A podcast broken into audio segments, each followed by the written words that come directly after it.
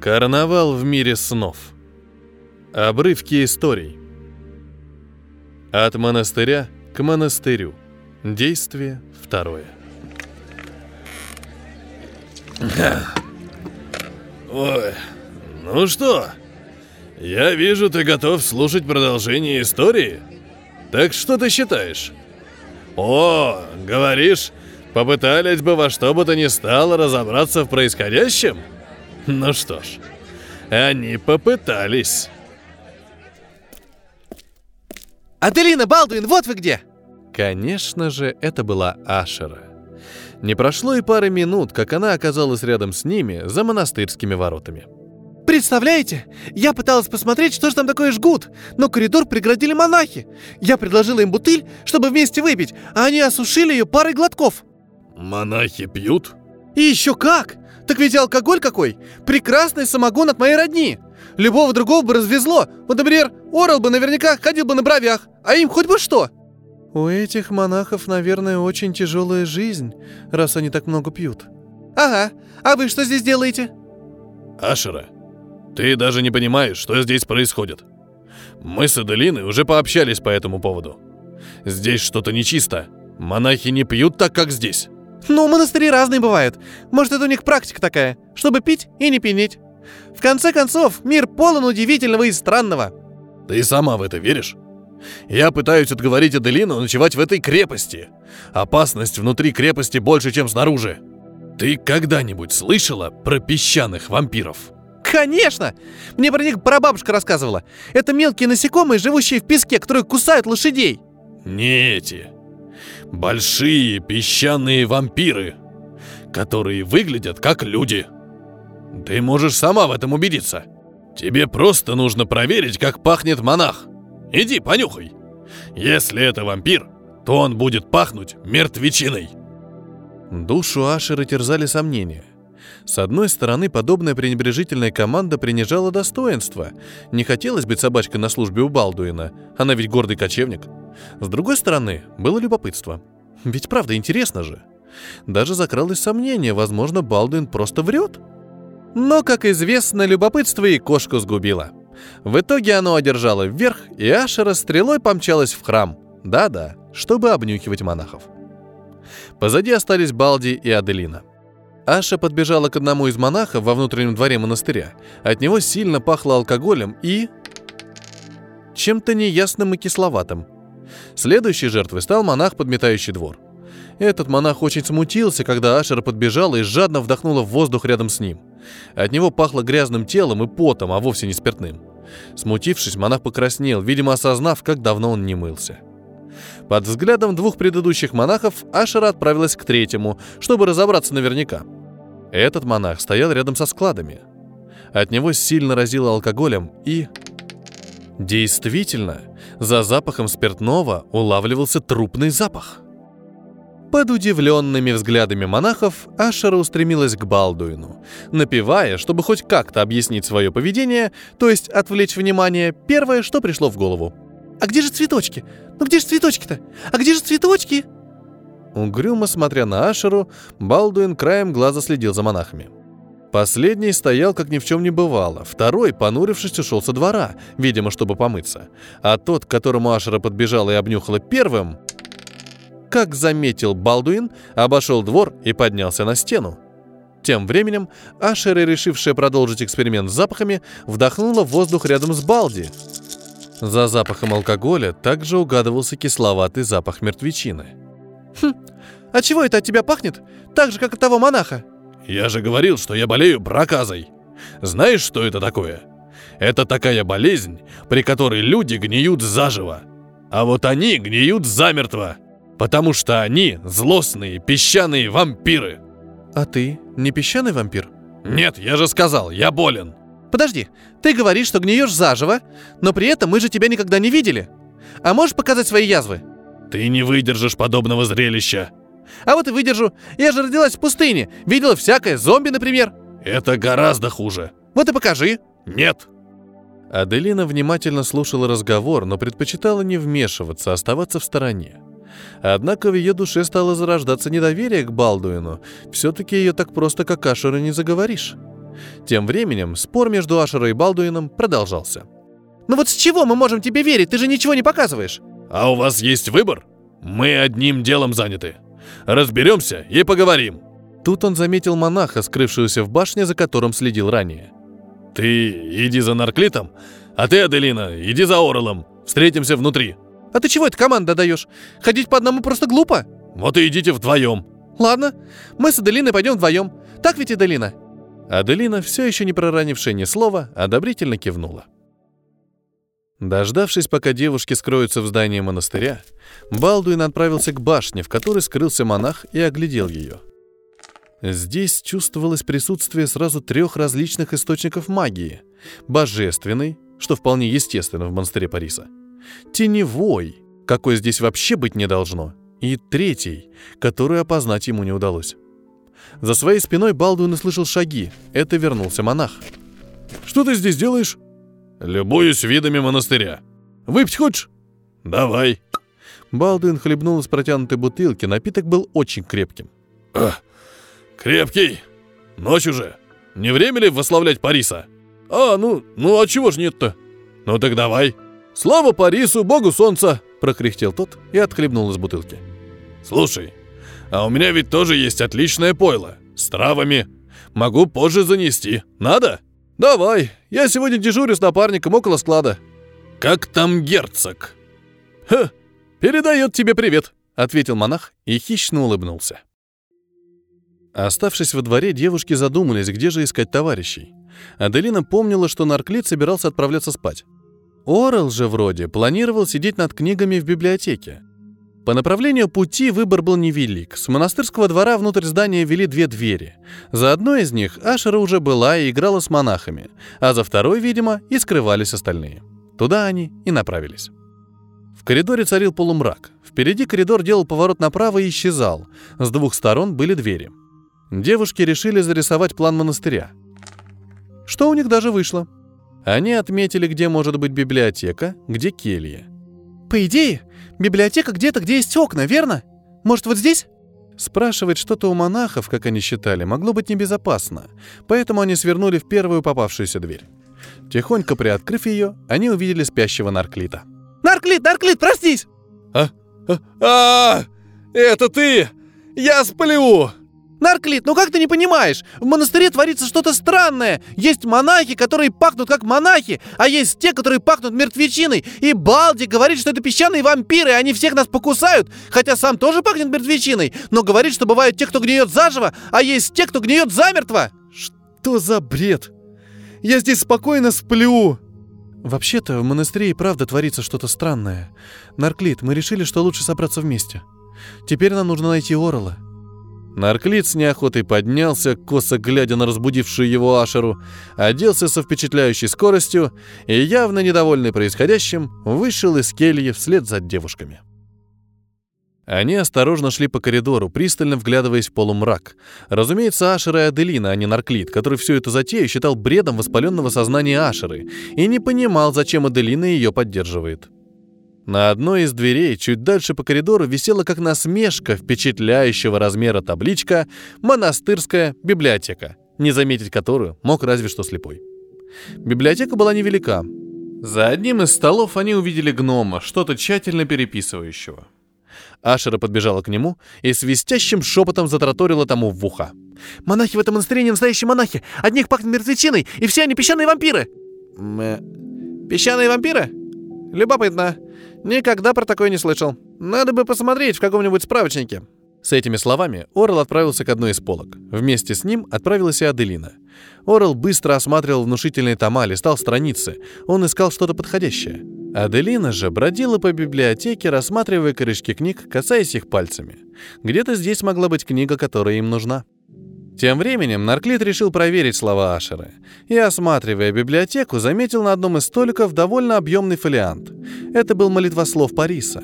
Ему в голову пришла гениальная мысль. «Что ж», — подумал он, — «все можно легко проверить, ведь если монахи не настоящие...» Нарклит открыл фолиант на одной из страниц, вчитался. Осмотрев библиотеку, он увидел двух монахов. Один что-то кропотливо переписывал в углу, другой читал за одним из центральных столов. Решив, что пишущего прерывать не стоит, он подошел и обратился к читающему монаху. По всей видимости, это был местный библиотекарь. «Любезный, не могли бы вы объяснить мне значение молитвы на странице 34, вот этого молитвослова?» — сказал Нарклит, указывая на книгу. «Мне кажется, я ее не понимаю». «Конечно», — улыбнулся монах. «Это молитва, которую мы произносим перед трапезой. Мы возносим благодарность нашему Богу, сияющему Парису». «А не могли бы вы прочесть ее для меня? Ну, чтобы я полностью ею проникся». «Да, конечно», да славься Бог солнца нашего, дающего силы всему живому и тому, что вкушаем мы, и тому, что вкусим. Да будет трапеза эта благословенна тобой, и не убудет хлеб нашей вера наша». «Спасибо. Это тронуло мое сердце». С этими словами Нарклит развернулся и отправился к Ашере и Аделине. «Ну вот видите, обычный монах. Это все выдумки Балдуина. Нет никаких песчаных вампиров. И нам здесь ничего не грозит. Не знаю, как вы, но я планирую отправиться спать. Погоди! Аша направилась к тому же монаху. А, простите, мы прибыли из далеких мест. Мне бы хотелось больше узнать про Париса. Может, у вас есть книга, которую я могла бы взять с собой? Да, у нас есть миссионерский листок, вот прошу. Он протянул Ашере несколько листов, связанных вместе. Можете забрать их с собой. Ашера протянула руку за листками, максимально приблизилась к монаху и вдохнула. Мертвечиной не пахло. «Хм, это обычный монах. От него мертвечина не пахнет», — сообщила она остальным, когда добралась до стола. Тем временем Орел уже нашел несколько, как ему казалось, подходящих книг и тщательно их просматривал. Но, увы, не было никакого упоминания песчаных вампиров. «М-м, «Боюсь, что песчаных вампиров не существует. Предлагаю отправиться спать. А где Балдуин?» Ашера и Аделина переглянулись. «Ясно», — сказал Нарклит. «Пойдем найдем его». Они благополучно покинули библиотеку и направились к выходу из монастыря. Но стоило им приблизиться к двери, как та распахнулась, и вошел... Балдуин? «Друг мой, Балдуин, где ж ты был?» «Гулял». «Мы посмотрели книги в библиотеке. Песчаных вампиров не существует». «Какая разница, как они называются? Главное, что это не монахи». «Очень даже монахи. Они читают молитвы по памяти». «Да? Ну, значит, не все. 50 на 50. Вот у склада снаружи стоят двое. Попробуй-ка их попросить прочесть молитву». «Легко». Нарклит повернулся к Ашере и указал на стопку листов, полученную от монаха в библиотеке. «Дай мне это». «А ты вернешь?» «Конечно». Хитро улыбнулся Нарклит, взяв молитвослов и скрылся за дверью. Внутренний двор был пуст. Ни у складов, ни где-то еще не было видно ни одного монаха. Осмотревшись, Нарклит вернулся. «Там никого», «Значит, скрылись. Тут небезопасно. Раз уж мы остались тут, предлагаю заночевать в келье». «А в келье, значит, безопасно», — тихо произнесла Аделина.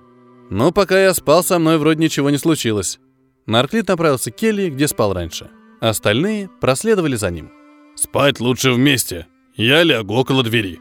Все пятеро зашли в небольшую келью. Балдуин, зайдя последним, сел около двери, переградив проход на случай, если кто-то решит ворваться. Остальные легли спать на полу. Ашера, укрывшись одеялом, решила перед сном пролистать страницы карманного молитвослова. Благо Нарклит его все-таки вернул. На одной из страниц была молитва «На ночь». Ашера тихонько прочитала. «О, Парис, Солнце, освещающее нашу землю, убереги нас от тьмы ночи, вернись к нам с рассветом, пусть сны наши будут спокойны и благословенны, уповаем на Твою защиту и милосердие». Ночью Ашера увидела странный сон. Четыре фигуры, похожие на тени, кружили над ними. Казалось, что они что-то чертят. Ашера с криком проснулась и принялась всех будить. «О, боги! Это снова ты! Ну что на этот раз?» «Тени! Тени! Всех нас трогают тени!» Остальные огляделись, но ничего не увидев, уставились на Ашеру. Даже Балдуин приоткрыл один глаз. «Здесь что-то происходит, я уверена!» «Конечно! Это песчаные вампиры!» «Да отстань ты своими вампирами!» Все стали осматривать помещение.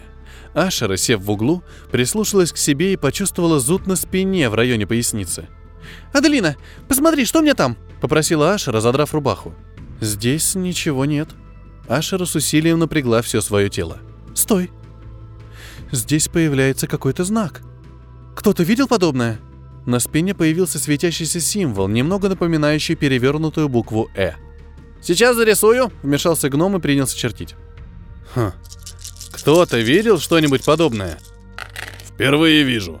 Отозвался Балдуин, который явно узнал символ. «Ну-ка, Аделина, посмотри, а нет ли у меня такого знака?» Нарклит оголил спину. «Нет, здесь ничего нет. Посмотри внимательно, я тоже чувствую зуд. Нет, нет ничего». «Странно. Не зудит, если не думать об этом. Зудит, если думать. Что ж за магия такая?» «Давайте я попробую определить», — сказала Ашера, и, сев в странную позу, вся напряглась. Казалось, ее тело вибрирует. «Кажется, этот знак никак не влияет на тело. Его как будто бы и вовсе нет». «Теперь я. Только мне нужен какой-нибудь предмет, что-то ценное». «У меня есть флейта. Я ее, конечно, недавно купила, но уже успела полюбить. Может быть, она подойдет?» Аделина взяла флейту и на секунду закрыла глаза. Флейта исчезла. По комнате разлился синеватый свет. Вся стена на некоторое время покрылась надписями. Они гласили примерно следующее. «Выхода нет. Мы все умрем. Нам не сбежать. Надо предупредить других. Мы обречены». И все в таком духе. От увиденного у всех подступил горлу ком. Ну, можно с уверенностью сказать, что мы не первые, кто здесь ночует. «Я что-то чувствую», — дрожа сказал гном. «Как будто бы в комнате есть кто-то еще, но он ускользает. Какой-то другой разум. Мы здесь не одни». «Сейчас-ка я его проявлю», — рявкнул Балдуин и встал. Он свел руки вместе, затем развел, они как будто бы почернели, и свет в комнате резко исчез. «Кажется, не вышло».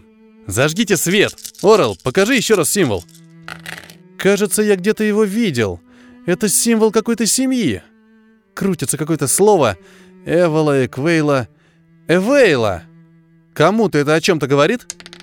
Впервые слышу. Но что нам теперь делать? Спать. Что с нами хотели сделать? Уже сделали. У меня есть нехорошее подозрение, что послание, которое они так долго готовили, это мы. Ответом ему было молчание. Все разбрелись обратно по своим местам, однако заснули не сразу. Первым заснул Нарклит. Он пытался с помощью магии сна увидеть, что здесь произошло. И у него получилось. Время как будто бы медленно дрогнуло и отправилось вспять. Он увидел, как все спят в келье, как четыре тени касаются всех, кроме него. Увидел себя, спящего в этой комнате ранее, и как его тоже касается тень. Увидел, как ранее здесь спали монахи, их тоже касались тени. Увидел других путников. Потом сон сменился. Он был в огромной библиотеке, намного больше монастырской. Там он искал что-то, что поможет ему, какую-то книгу, книгу, чтобы защититься. Нашел, схватил и... проснулся с ней в обнимку. Книга оказалась на незнакомом языке. Он разбудил Орела. «Э, можешь перевести?» «Что? Откуда? Зачем? Где?» «Вот эту». «А? Тут по-эльфийски. Несложно. Защитные круги для начинающих. Хм. Аделина. Аделина, проснись. А? Что ты знаешь о защитных кругах? Ну, что-то знаю. Если ты и переведешь, то сможете это сделать? Что для этого надо? Ну, давай посмотрим. Так. Зависит от того, насколько сильный мы хотим круг. Для самого простого нужна только соль. Вот картинка. Ну да. Хорошо более-менее ясно. Пробудившись, каждый занялся сборами. Ашера привычно сворачивала одеяло, Орел тщательно упаковывал свои записи, сделанные вчера в библиотеке. Нарклит зачем-то достал из рюкзака красивый плащ, не так давно извлеченный из сна, и надел его под броню. Собравшись, все пятеро вышли во двор. Там начиналось утро. Монахи, явно чем-то вымотанные и уставшие, пили какой-то напиток из большого котла посреди двора – как оказалось, ночью была жестокая битва, в которой все они участвовали. По ним было видно, что ночь выдалась тяжелой. Ни от кого из них алкоголем не пахло. Отряд подошел к одному из монахов, поинтересовался, что здесь приключилось. «Вы не видели битву?» «Нет? А что, была битва?» «Да! Ужасная битва! Сотни атаковали нас, но мы сражались храбро и выстояли!» «А что там у вас?» — спросил гном, указывая на большой котел посреди двора. Этот напиток помогает восстанавливать силы. Как оказалось, в котле был обычный тонизирующий напиток, помогающий монахам не спать ночью. Ашера и Нарклит, получив разрешение, налили себе в дорогу. В этот момент навстречу к ним вышел Кирим Мония. «Доброе утро! Ну что ж, послание готово. Можете отправляться в путь». Он протянул им сверток. На свертке была печать, путники посмотрели на нее. Это был символ дома Эвейла. «Хорошо, мы доставим его. Удачи вам!» Путники вывели лошадь и начали запрягать повозку. «Ах да! Керим, извините, могу ли я попросить у вас мешочек соли?» «Да, разумеется, можете взять на складе». Нарклит отправился к складу и, любовно глядя на старый замок, отсыпал соли. Когда вернулся, повозка была уже готова, и они тронулись в путь. Пустыня ничем не отличалась от той, что они видели ранее. Все те же бесконечные пески, все тот же обжигающий сухой ветер. Солнце поднималось и становилось все жарче. Особенно жарко было Нарклиту в его плаще. «Ни у кого нет воды. Ты второй раз отправился в пустыню без воды?» «Ну, вместо воды я налил себе монастырского бодрящего пойла», — ответил Нарклит, принимая флягу гнома. Ашера сидела рядом с Балдуином, который правил повозкой. Остальные расположились внутри. Монастырь давно скрылся за горизонтом, а солнце прошло зенит, когда впереди они увидели две черные фигуры. «Что это там?» «Идут. Двое». Ашера присмотрелась к фигурам и увидела у них арбалеты. Она приготовила лук и натянула тетиву. «Стой!» — крикнул Балдуин, но кочевница уже отпустила тетиву. И стрела со свистом улетела, попав в шею одного из идущих. «Я не... я стреляла в ногу!» «Что там?» — раздался из повозки голос Нарклита. «Нас атакуют!» В этот момент второй путник выстрелил из арбалета. Болт попал в лошадь, и она, всхрапнув, тяжело повалилась на песок. Из шеи лошади хлестала кровь. Нарклит выпрыгнул из повозки и побежал вперед. Орел ушел в бок, надеясь обойти противника с фланга. Балдуин вылез из повозки и шел вперед, размахивая руками и призывая не стрелять. Аделина схватила лук и спустила тетиву. И та попала точно в цель. Уже через пару минут все стояли над двумя трупами монахов. «Отлично». «Они явно хотели нас убить». «Ну да. Вдвоем?» Огрызнулся Балдуин, который узнал в одном из монахов своего ночного собеседника. «А арбалет мой». «Мой второй». Обыскивая монахов, Нарклит увидел на груди одного из них страшную и давно гниющую рану, будто бы от меча. Ране было явно больше нескольких недель, в ней копошились личинки, ему стало дурно. На теле второго монаха была похожая рана. «Смотрите, кажется, они уже были мертвы».